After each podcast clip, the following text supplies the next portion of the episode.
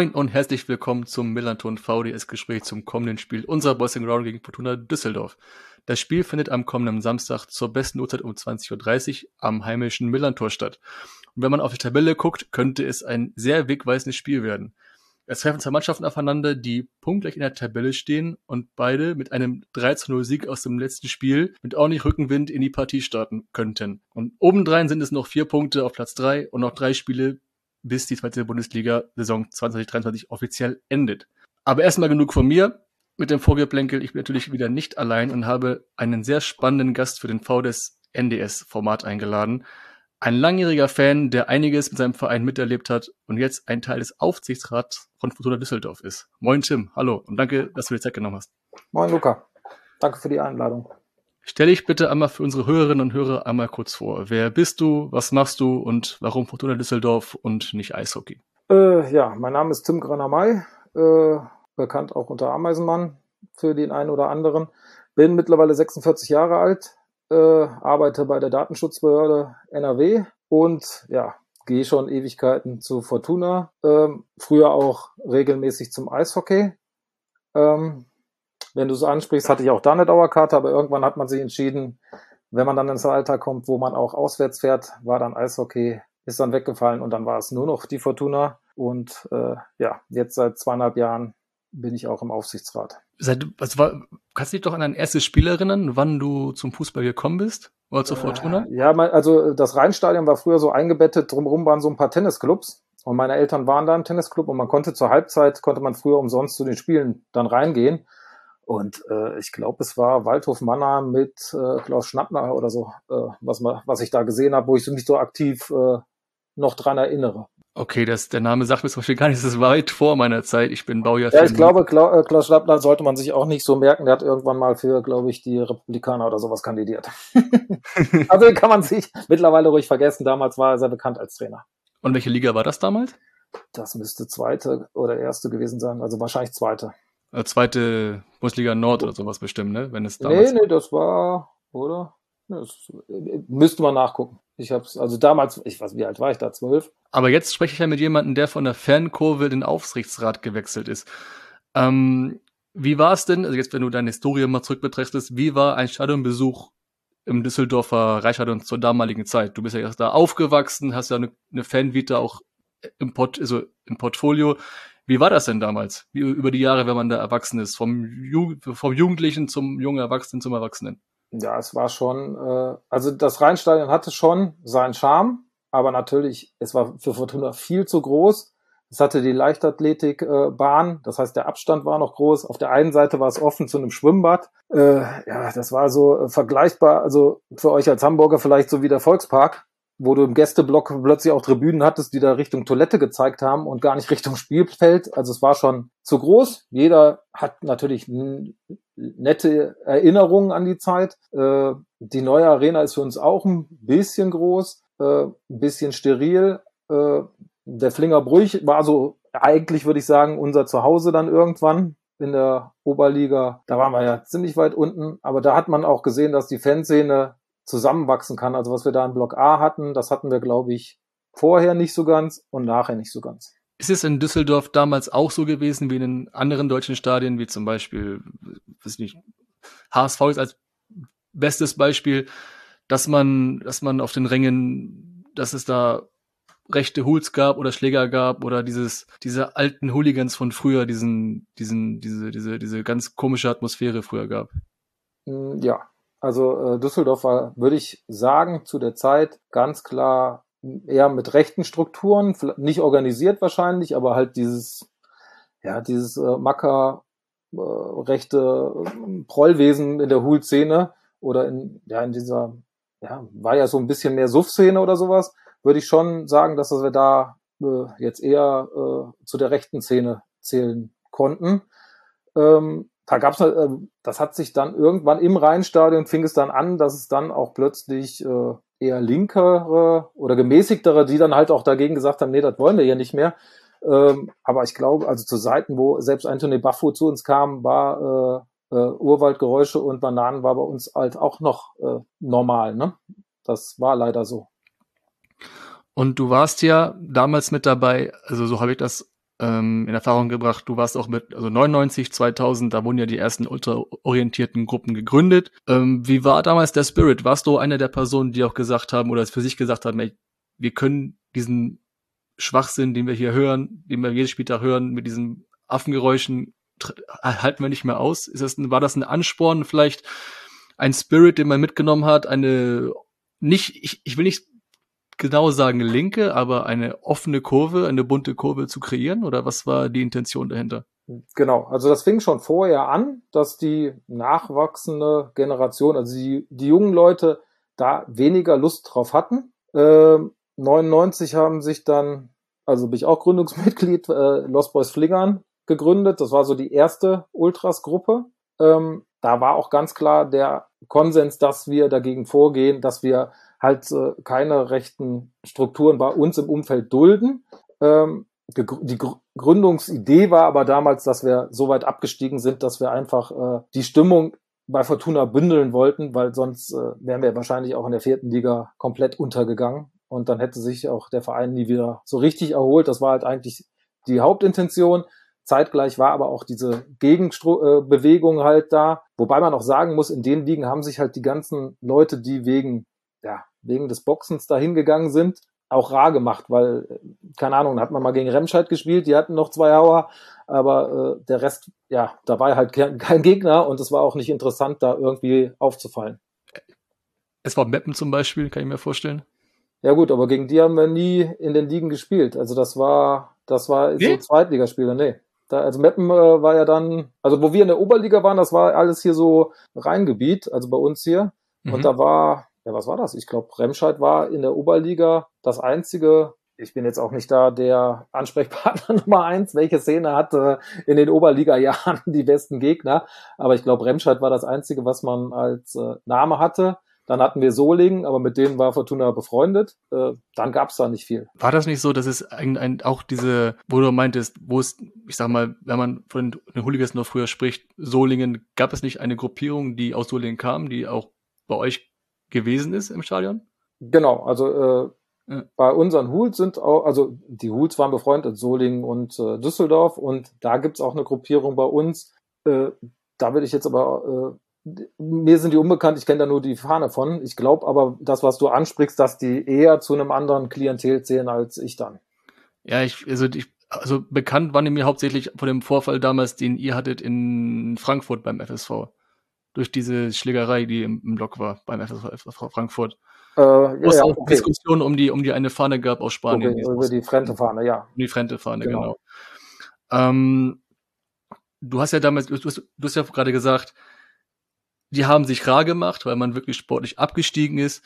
Jetzt ist ja Düsseldorf von Liga 3 wieder in Liga 2. Ich kann mir wieder vorstellen, dass die Personen, die sich früher rar gemacht haben, wieder da sind und wieder gekommen sind. Das ist ja dann, das ist ja irgendwann logisch gewesen. Und mittlerweile, wo sich die jungen Ultras, wie ihr zum Beispiel euch gegründet habt, organisiert habt, euch da breiter gemacht habt und die Alten von früher zurückkommen, quasi, es kommt eine junge ich sag mal, linke, offene Kultur da, äh, auf der einen Seite und du hast quasi diese, ich sag mal, sogenannten Tradition Keepers auf der anderen Seite. Also die sagen, ja, wir sind unpolitisch, aber wir wollen doch hier diese, dieses starke Männertum, wie auch immer, wollen wir hier behalten und dann gibt's halt die Konflikte. Und das über die letzten, ich muss jetzt mal lügen, 10, 15 Jahre gab es häufiger in Düsseldorf, auch gerade auch in der neuen Arena. Und auch, ich denke mal, die eine Hörerin oder Hörer hat das bestimmt mal mitbekommen, bei, weil es unter anderem mal in den großen Medien stand. Ich sag mal, keine Ahnung, bestimmt die Seite mit den vier Buchstaben und Spiegel und so weiter und so fort. Wie würdest das und wie, also wie würde, also es wirkt von außen manchmal immer noch ein bisschen, obwohl letzten Jahre weniger. Früher war es sehr, sehr zerstritten und jetzt immer mehr ruhiger. Man hat sich, also die, die Hools haben sich zurückgezogen. So wirkt mir das. Wie, wie, wie, wie ist es aktuell jetzt? Du hast es, du hast ja, du bist ja, du bist ja mit, mit, auch so halb mit drin, mit einem Ohr auch drin.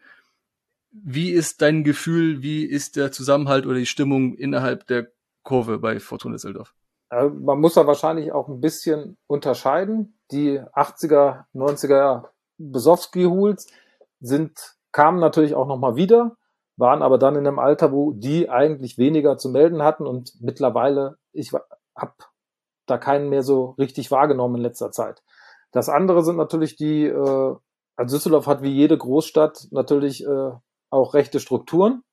Habt ihr in Hamburg auch? Vielleicht habt ihr das Glück, dass die dann zu einem anderen äh, Stadtteilverein gehen oder ein Verein, der weiter außen ist. ähm, oder sich noch einen ganz anderen Verein suchen. Bei Fortuna kommen halt alle zur Fortuna. Es gibt hier halt nur einen Verein. Das heißt, äh, du wirst dir das ganze Spektrum haben, was auch äh, bei einer Landtagswahl, Kommunalwahl oder Bundestagswahl abstimmt, wirst du auch bei uns im Stadion haben. Ähm, die Ultras haben schon mehrere interne Kämpfe, externe Kämpfe geführt. Ich würde sie mittlerweile, und das ist auch eigentlich Konsens, auch eher links ein, äh, einschätzen oder auch bewerten. Also die sind, äh, haben eine Grundstruktur, die links ist, ähm, haben aber auch, ja, auch wenn es blöd klingt, halt so einen un unpolitischen Touch teil, ein paar Leute, ne? Also die äh, mitkommen oder die dieses Flair von Ultras halt auch gut finden. Äh, ich würde sagen, den Mund aufmachen, politisch machen diese Person nicht, aber man kann, ich kann da auch, also keiner kann da jemanden ja in den Kopf gucken, ne? Aber wenn ich bei den Ultras in den Räumlichkeiten oder auf einer Party bin, ist das ein ganz klares äh, linkes Ding. Äh, so links wie bei euch vielleicht äh, nicht, weil da haben wir einfach gar nicht diesen Background und wir haben auch nicht diese, diese Sachen drumherum. Also wir haben bei uns äh, kein Jolly, wir haben bei uns keinen Zoo, wir haben bei uns äh, halt einfach auch gar nicht diese Kneipenstruktur äh, im direkten Umfeld vom Stadion. Bei uns im Stadion ist ja gar nichts, da ist ein Tennisclub. So, also das heißt, nach dem Spiel irgendwo treffen, wir haben die Kastanie. Da war ich aber auch schon, ja, gefühlt nicht mehr so lange, weil das auch so ein Zwischendrin-Treffpunkt ist. Da kann ich, da, also da kann ich weniger zu sagen, aber äh, also die Szene ist äh, links, also ja, ich, ich, ich erinnere mich halt nur, dass ähm, Ultras Düsseldorf quasi in der Kritik quasi auch stand, auch von, ich kenne das ja auch so aus, aus, ich, aus ähm, St. Pauli-Kreisen, dass man, als es diese Diskussion oder diese, diesen Kampf gab zwischen, oder zwischen, ich sag mal, links, linke Ultras und rechte Hools, mhm. dass man da, dass man da irgendwie einen Einklang gefunden hat, dass man quasi der UD vorgeworfen hat, man würde mit denen gemeinsame Sachen machen oder sich arrangieren. Wir sind quasi, haben Waffenstillstand, ihr seid da, halt, haltet, haltet eure Klappe und wir sind hier und machen unser Ding. Dass das hier quasi, ihr könnt da stehen, wo ihr wollt, aber dass man sich miteinander irgendwie arrangiert, sonst hat man äh, jedes äh. Spiel oder jedes Auswärtsspiel auch äh, Konflikte in der Kurve. Genau, also ich, ich war nicht bei den Gesprächen dabei, aber äh, ich gehe auch davon aus, da ja nicht einer vom, äh, da eine Gruppe ja nicht von einem auf den anderen Tag einfach aus dem Stadion fern bleibt, es sei denn, es wird so schwer Gewalt angedroht, dass die halt gar nicht mehr kommen wollen, gehe ich davon aus, dass äh, von den rechten Hooligan-Gruppen die Leute weiterhin ins Stadion kommen und man sich irgendwie geeinigt hat, ihr macht dazu nichts. Wer hier Wald und Wiese boxen will, äh, kann das wahrscheinlich unter dem Namen Fortuna Düsseldorf weitermachen. Da ich da nie dabei war, weiß ich es nicht.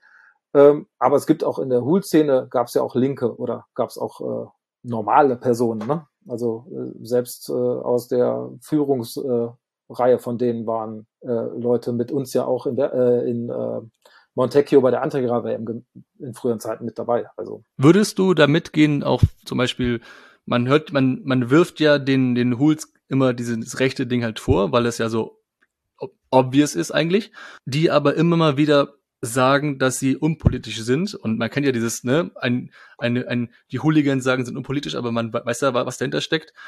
Der Verein hat sich, glaube ich, auch schon mal vor einigen Jahren darüber mal positioniert. Also wir haben ganz klar bei uns in der Satzung stehen, dass wir gegen Rassismus, Sexismus und sonstige äh, Ausgrenzung und Unterscheidungen vorgehen.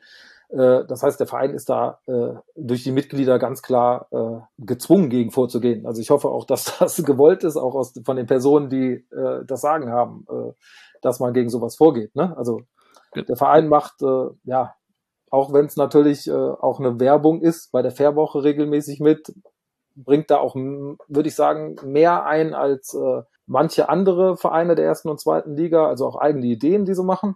Ähm, wo man sie vielleicht nicht nur äh, hinbringen muss, sondern sie selber schon da sind.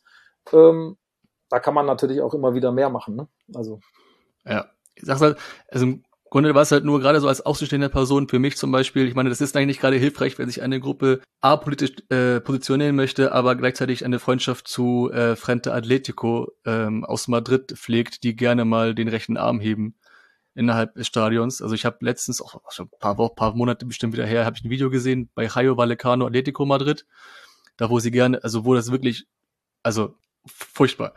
Ja, ich ähm, äh, habe ich nicht gesehen, will ich auch ungern verteidigen, aber das ist natürlich auch vielleicht, äh, naja, ich sag mal, wenn äh, das ist so wie, keine Ahnung, Babelsberg in Cottbus, dann, äh, ne, Vallecano ist ja jetzt nicht der normale Verein da in Madrid, sondern auch der Linke, dass die beiden da, also ich auf gar keinen Fall jemand verteidigen, warum da einer einen Arm hebt, aber äh, ja, Genau. Klingt jetzt für mich ein bisschen blöd, wie ich das doch verteidige, aber äh, nee, also ich will auch, will auch nicht Cottbus verteidigen, aber da macht der eine oder andere vielleicht auch blöd mit, weil er halt einfach dumm ist, ne? Genau. Und in dem, also gerade wenn man auch mal die Suchmaschine anschmeißt, man sieht das ja leider genau. ein bisschen häufiger. Also ich, äh, und das war und das war leider der ganze der ganze Fanblock. Also ich kenne den Kollegen, der den Kontakt mit Atletico hat, weil der mhm. äh, familiär äh, da auch eingeheiratet hat der hat mich auch schon öfters gefragt, ob ich nicht einfach mal mitkommen will, mir selber ein Bild machen will vor Ort. Hm, mittlerweile habe ich einfach, äh, ja, ist das auch ein zeitliches Ding. Ich sag mal, früher wäre ich da auf jeden Fall mitgekommen und hätte mir das angeguckt und wenn mir das zu blöd gewesen wäre, hätte ich gesagt, wir treffen uns wieder am Flughafen. Das ist mir, ist gar nicht so mein Ding. Ja, wir sind ja gerade in den Thema abgedriftet, da wollte, wollte ich eigentlich gar nicht hin. Ich hatte eigentlich andere Sachen im Zettel, aber das war gerade so spannend und so intensiv da mich, mich äh, mit dir unterhalten. Wenn, also ich wollte, ich, ich war ja, ich habe ja kurz das Thema des Aufsichtsrats angesprochen. Mhm. Da wollte ich ja eigentlich hin. Ding Dong Werbung, kurzer Werbeblock für unseren Sponsor der Kelbider Kreativbrauerei. Das alkoholfrei und geschmacksintensiv gut zusammenpassen beweist das Kelbider Übernormal Null, das UNN-Bier. Das erste deutsche India Pale Ale alkoholfrei. Voll mit Aromahopfensorten, einem angenehmen Malzkörper gebraut mit einer Hefe, die Malzzucker nicht vergehren kann und ganz ohne Manipulation. Mehr Infos findet ihr auf kelvida.bier, Bier der englischen Schreibweise und bitte denkt daran, wie alle anderen alkoholischen Getränke, bewusst zu trinken und zu genießen. Ding Dong, Werbung, Ende. Ähm, wie, also was hat sich denn, oder was hat dich denn dazu bewegt, in den Aufsichtsrat zu gehen? Wie aktiv wolltest du zu irgendetwas beitragen, zu einer Veränderung und was, was war es? Ähm, es geht damit los. Wir hatten als äh, mehrere Freunde zusammen schon öfters bei Fortuna auf den äh, Mitgliederversammlungen Anträge eingereicht, wie zum Beispiel, dass wir in den Vereinsfarben zu spielen haben, äh, soweit möglich, also dass wir rote und weiße Trikots haben. Das dritte Trikot ist freigestellt, dass wir äh, gegen das Konstrukt aus Leipzig äh, nicht mehr machen, als äh, von der DFL vorgeschrieben ist. Also hallo, guten Tag, bei uns steht nur Leipzig äh, auf den Ankündigungsplakaten und an der Leinwand. Es wird keinen Wimpeltausch, glaube ich, geben. Äh, solche Sachen sind äh, da eingebracht worden, die sind angenommen worden. Und dann war es eigentlich auch so eine Zeit, wo man selber so ein bisschen den Spaß am Fußball so verloren hat.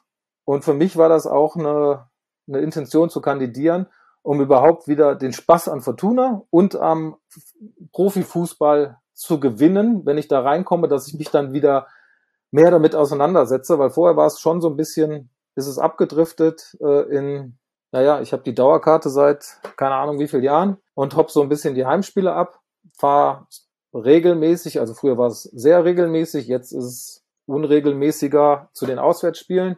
Und das war eigentlich bei mir die Intention, dass wir uns zusammengesetzt haben, irgendeiner musste auch von uns rein, um ja auch im Verein was zu bewegen und auch mal ein bisschen aufzupassen, dass es vielleicht nicht in die eine oder andere Richtung äh, geht, weil ja doch, ja, es, äh, es gibt keinen netten Verein mehr, der äh, Nettigkeiten macht. Ne? Also, da braucht man sich nichts vormachen. Äh, und das hat man halt, äh, vor, hat man ja gemerkt. Ne? Also in den ganzen ersten, zweiten Ligen, so richtig äh, nett ist da ja gar nichts. Und äh, ja, das war bei, uns, bei mir zumindest die Intention, dann zu sagen, okay, ich will da auch nochmal was verändern, bevor ich das Interesse komplett verliere. Und du meintest ja seit zwei, drei Jahren bist du dabei, 2020, 2021? Ja, zweieinhalb, zweieinhalb und äh, ja, Ende des Jahres ist wieder 2020, ne?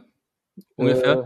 Äh, ich denke mal, das war die Zeit, wo auch noch Corona-Haushalt genau. war und die Online-Mitgliederversammlungen genau, Hochkonjunktur genau. hatten. Genau, also ich ja. bin gewählt worden, da war ich mit den anderen Kandidaten auf einer virtuellen Jahreshauptmitgliederversammlung. Wir waren vor Ort, weil das auch einfacher war mit äh, sich vorstellen, äh, ja, als das ganze äh, Prozedere äh, des Bekanntmachens vor Ort, wobei viele das ja auch vorher hatten, also wir hatten da schon Fragerunden und sowas, äh, aber für die große Masse halt. Und die waren alle zu Hause am Computer und haben sich das angeguckt und dann abgestimmt. Äh, ja, das war interessant, lieber äh, mit Leuten vor Ort. Das ist auf jeden Fall äh, schöner und interessanter. Ähm, wie sehr hat sich denn dein Leben seitdem verändert? Man ist ja logischerweise immer noch Fan seines, seines Vereins, aber man hat doch bestimmt jetzt seine eigene andere, also eine, eine andere Sichtweise auf gewisse Dinge, oder? Wenn man zum, mittlerweile zum Spiel geht. Äh, ja, also das ist, äh, das muss man so sagen. Also bestes Beispiel letztes Jahr. Äh, ich als Fan hätte mir natürlich gewünscht, Schalke und Bremen steigen nicht auf, äh, weil ich fahre gerne nach äh, auf Schalke und gewinne da wieder 4-0. Ähm, Bremen im Gegensatz zu euch ist das nicht so mein äh, Buddy-Verein. Ich finde den Gästeblock da sehr anstrengend. Der ist auch äh, anstrengend. Um, um, das mal nett zu sagen, auch wenn jetzt eine Diskussion mit, den, mit der Schickeria wieder ist. Ähm, und äh, gleichzeitig die Vereine, die abgestiegen sind, äh, Bielefeld und Fürth, waren jetzt auch nicht so die erste Wahl, die ich mir dann da aussuchen würde. Ähm, und wenn man dann aber, naja, die äh, Fernsehgeldtabelle die ganze Zeit vorgerechnet bekommt und genau diese Vereine steigen auf und die anderen steigen ab und das ist dann eine sehr große Millionenzahl. Oder am letzten Spieltag bei euch haben wir eine Millionenzahl verloren, weil äh, der HSV noch Dritter geworden ist und wir, äh, ich glaube, Zehnter dann geworden sind. Und somit, äh, ja, eine Million bei einem Verein in der zweiten Liga ist halt einfach eine Monstersumme. Wie bewertest du denn jetzt aktuell die Saison von Fortuna? Ich glaube durchwachsen. Wir haben halt schwere, äh, schlechte Spiele gehabt mittendrin. Und wenn man sieht, wo man jetzt steht und wie nah man dran ist, tut es einem halt richtig weh, dass man nicht vor dem HSV steht, weil äh, ja, man musste nicht mit Pokalspiel dreimal in Nürnberg, glaube ich, oder gegen Nürnberg verlieren. Äh, wir haben gegen HSV eigentlich, naja, eine solide Leistung gebracht, wo man hätte gewinnen können. Wir hatten in der äh, Hinrunde das letzte Spiel gegen Kaiserslautern zu Hause, das musste man einfach zu Ende spielen. Äh, da waren halt so viele Spiele dabei, aber das kennt ihr ja auch von der Hinrunde, ne? Also wenn ihr die Hinrunde so gespielt hättet wie die Rückrunde, äh, äh, wäre das Spiel in Darmstadt für euch ja unbedeutend gewesen, weil ihr schon lange durch wärt. Das wirkte mir so, als hättest du jetzt gedacht, also wirkte mir so, das Ziel wäre Aufstieg gewesen? Äh, ich glaube, unser Vorstand hat das zumindest ausgegeben. Ähm, mhm. Ich muss da mitgehen. Also schlecht ist ja, wenn der Aussichtsrat sagt, äh, ich sehe das irgendwie anders. Äh, bei mir ist es aber immer noch so, welche Mannschaften spielen da? Also wenn ich jetzt gegen Wolfsburg, Heiden, äh, Hoffenheim, äh, Leipzig spielen muss, dann sind das schon drei Spiele, wo ich so nicht so hin muss. Äh, wenn der HSV drin bleibt, Schalke jetzt absteigt, Hertha absteigt, ist die zweite Liga ja nächstes Jahr wieder schön interessant. Ne? Wenn, dann, wenn der HSV gegen Stuttgart in der Relegation verliert, super. Und, Für, da wird mir der Finanzvorstand bei mir, bei uns natürlich auch was anderes zu sagen. Aber naja, ich will nicht nach Heidenheim fahren äh, wenn ich dazu äh, die Auswahl habe, da ich nach Hamburg fahre. Ne? Stimmt. Ähm, jetzt steht ja Düsseldorf vier Punkte hinter Platz drei mit der Chance, halt immer noch mit der Chance aufzusteigen. Ähm, aber in den in Medien war jetzt Fortuna jetzt nicht nur wegen der sportlichen Situation, also die da habe ich jetzt wenig wahrgenommen, sondern eher so durch das Projekt Fortuna für alle. Mhm. Der Verein möchte eine Ticketrevolution vorantreiben, so offiziell ähm, allen Fans kostenlosen Eintritt bei Liga-Heimspielen zu ermöglichen, egal ob Fortuna Mitglied, Dauerkarteninhaber, äh, Supporter, also ich glaube, Kurvengänger, Shadowbesucher, also regelmäßiger Shadowbesucher oder auch Gästefans. Du als Aufsichtsratmitglied, was war dein erster Gedanke, als du davon unterrichtet worden bist? Sehr überrascht, weil es ja was ganz Neues ist. Also wir haben auch, äh, ich sag mal, da muss man ein bisschen weiter ausholen. Micha haben auch viele gesagt, warum hast du unterstützt, dass Alexander Jobs zu Fortuna kommt. Der ist ja bis jetzt unser Vorstandsvorsitzender. Ich sag mal, in Fankreisen war, ist der auf Schalke ja jetzt am Ende nicht so äh, begleitet worden, dass man sagt, ach, da geht er gerne nochmal zurück. Ähm, Via Gogo, wie alle. Genau, äh, genau. Das waren auch, also wo er sich bei uns vorgestellt hat, war Via Gogo meine Frage, äh, war das ein guter Deal? Würdest du den nochmal machen und warum nicht oder warum ja? Und dasselbe war dann auch äh, in Gelsenkirchen hast du gesagt, Ausgliederung. äh, würde hier passen. Und da war meine Frage, warum nicht bei Fortuna? Also wir sind immer noch ein eingetragener Verein und haben keine ausgegliederte Profimannschaft. Ne? Also da sind wir ja noch einer von den wenigen. Ähm, das hat er mir dann vernünftig und gut erklärt. Und wir haben ihm dann auch den Auftrag als Aufsichtsrat gegeben, weil wir ja auch die Zahlen gesehen haben. Und wenn wir in der zweiten Liga bleiben, ähm, gehen ja die Bundesliga ähm, aus der äh, TV-Tabelle brechen jetzt auch ab. Das heißt, wir müssen, wir haben ihm den Auftrag gegeben, denk mal das Vermarktungskonzept ganz neu. Und ja, da muss man sagen, das hat er ganz neu gedacht. Also das ist jetzt ja nicht so eine Schaffrat kauft mal 20.000 Karten und verschenkt die auf dem Schulhof, äh, weil das Ziel, auch das hat er uns auch intern vorgestellt, heißt ganz klar, dass das Ziel ist 17 Spiele kostenfrei zu gestalten. Klar, irgendwie wird er bezahlt werden, also keiner macht das umsonst. Und da muss man natürlich äh, aufpassen und mitgehen. Ne? Also ich arbeite bei der Datenschutzbehörde, das heißt, äh, ja, ich werde grundsätzlich begleiten und auch äh, bei mir in der Behörde mal durchgucken lassen, ob das alles dann, das, was sie uns dann irgendwann vorschlagen oder vorstellen, auch so funktionieren kann. Ne? Aber warum jetzt genau kommt man auf so eine Idee? Warum hat Fortuna Düsseldorf sowas notwendig? Hm, also von den Zahlen her war es so, dass wie, ich sag mal, außer die Top 5 der Bundesliga machen ja alle Vereine nach und nach ein bisschen Minus, hoffen, dass sie da oben mal reinkommen oder haben mal Glück, haben mal einen Vertrag, der ein bisschen Geld bringt. Ähm, so war es bei Fortuna auch. Neue Sponsoren gewinnen war nach der Corona-Krise sehr schwierig. Und die Sponsoren, die jetzt da gekommen sind, muss man auch sagen, die wären wahrscheinlich nicht gekommen, wenn das nicht so ein Konzept gewesen wäre. Wir machen was ganz Neues und die wollten auch von Anfang an halt einfach dabei sein, um zu gucken, wie kommt das an? Und man muss ja ganz klar sagen, die erste Woche von der Presse her war ja bombastisch. Also seit Fortuna keine Ahnung, seit den zwei Pokalsiegen und äh, Europacup-Finale gegen Barcelona wahrscheinlich auch damals nicht gehabt. Ne? Also es war weltweit äh, im Gespräch.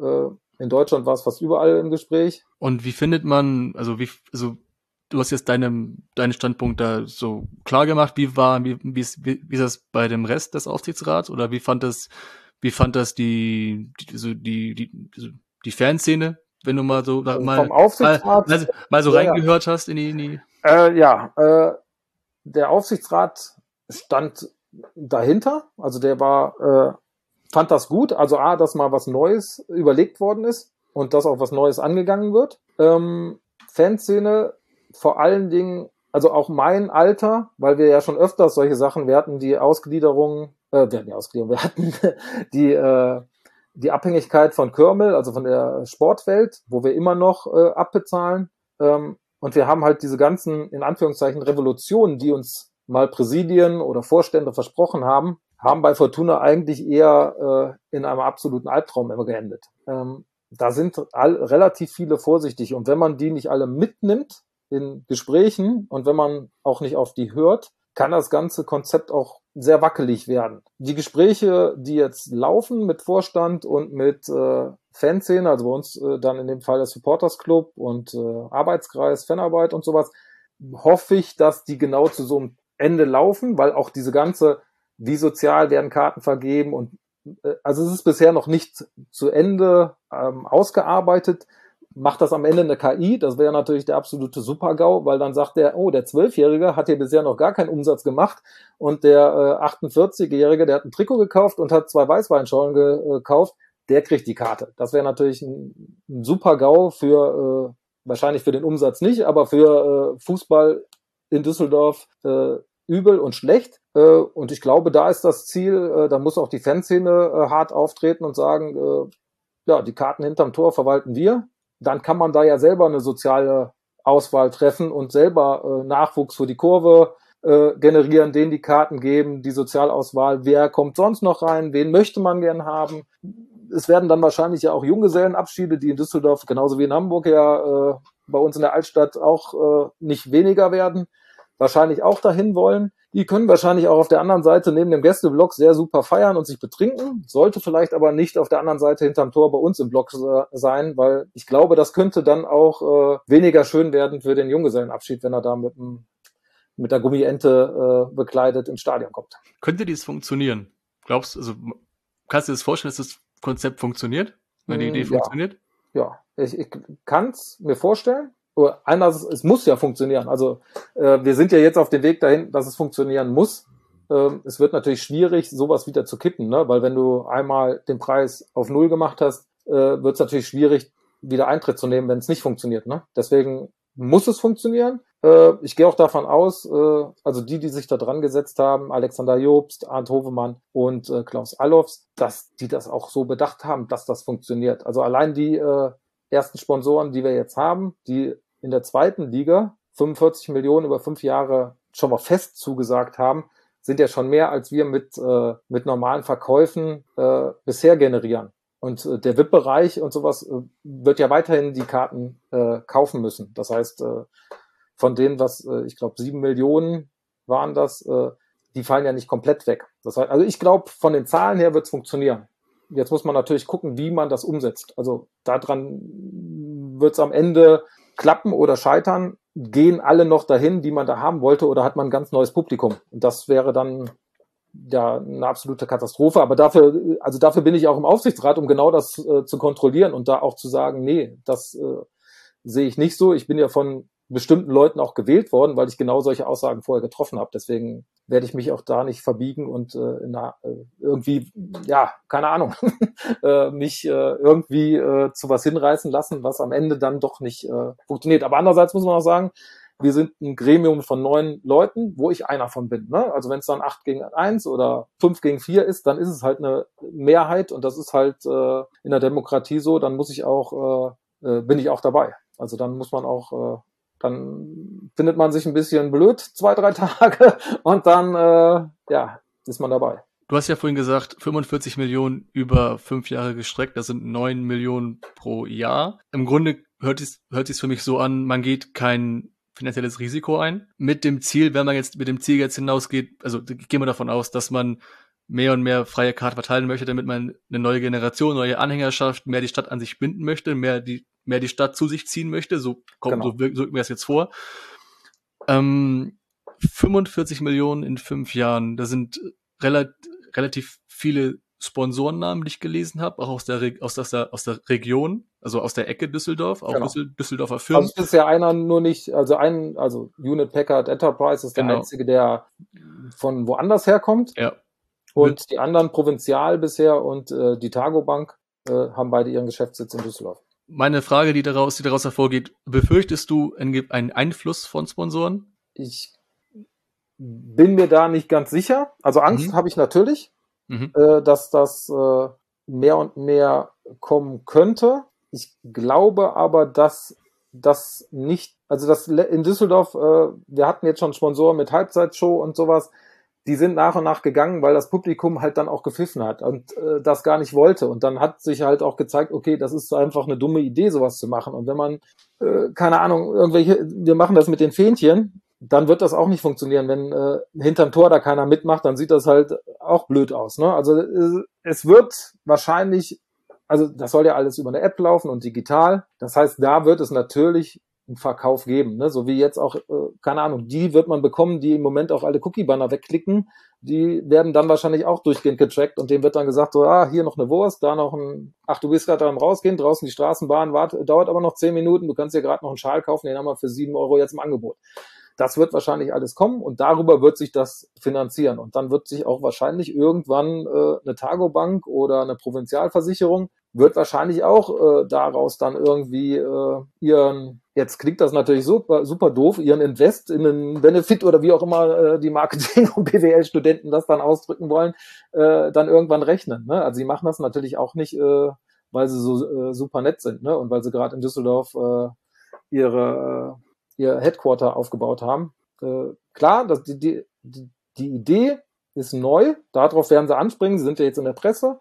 Wir werden ja die Hälfte von den Einnahmen auch äh, weiterverteilen an soziale Projekte in der Stadt zu 10 Prozent, in Nachwuchs und äh, Frauenfußball äh, bei Fortuna selber zu 20 Prozent und 20 Prozent soll in die Infrastruktur von Fortuna gehen. Das heißt, dieses komplette Investment geht dann ja äh, auch nachvollziehbar hoffentlich in Zukunft. Also bisher ist ja noch nichts äh, bekannt, welche Projekte das sind, aber das wird, wird ja auch eine Art sein, wo diese Sponsoren äh, dann auch präsent sein werden. Das heißt, die werden im Nachwuchsbereich, im Frauenfußball, was wir gerade aufgebaut haben, ähm, wo wir gerade die erste Saison äh, rum haben, werden die präsent sein und bei den sozialen Projekten, die halt in der Stadt äh, unterstützt werden. Ja, ich ich, ich glaube, ich, glaub, ich habe irgendwo gelesen, dass diese, dass diese 45 Millionen Euro auch aufgeteilt werden, dass, glaube ich, 10% in Breitensport gehen. Korrigiere mich, wenn ich da irgendwas falsch gelesen habe. Äh, oder 20% dahin, 70, also. Genau, also die klar, 10%, 10 Breitensport oder Soziales, das ist so äh, genau.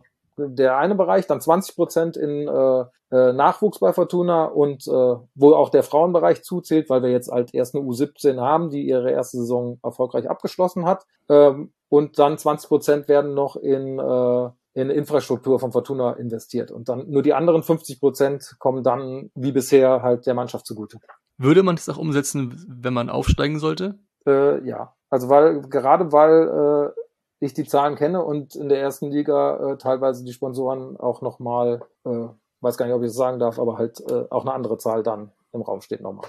Eine ganz zynische Frage, die ich mir aufgeschrieben habe noch. Ähm, es gibt auch einen anderen, einen anderen, anderen Erstligisten, der ab und zu mal mit äh, freien Tickets um sich schmeißt, als sein Hütte nie voll bekommt. Ich rede von den Dosenclub aus dem Osten. Die machen ja sowas ähnliches. Die versuchen ja auch andauernd Leute zu catchen und Freikarten zu verteilen. Das, funktio das funktioniert ja scheinbar nicht. Das, man sieht ja das andauernd im Fernsehen.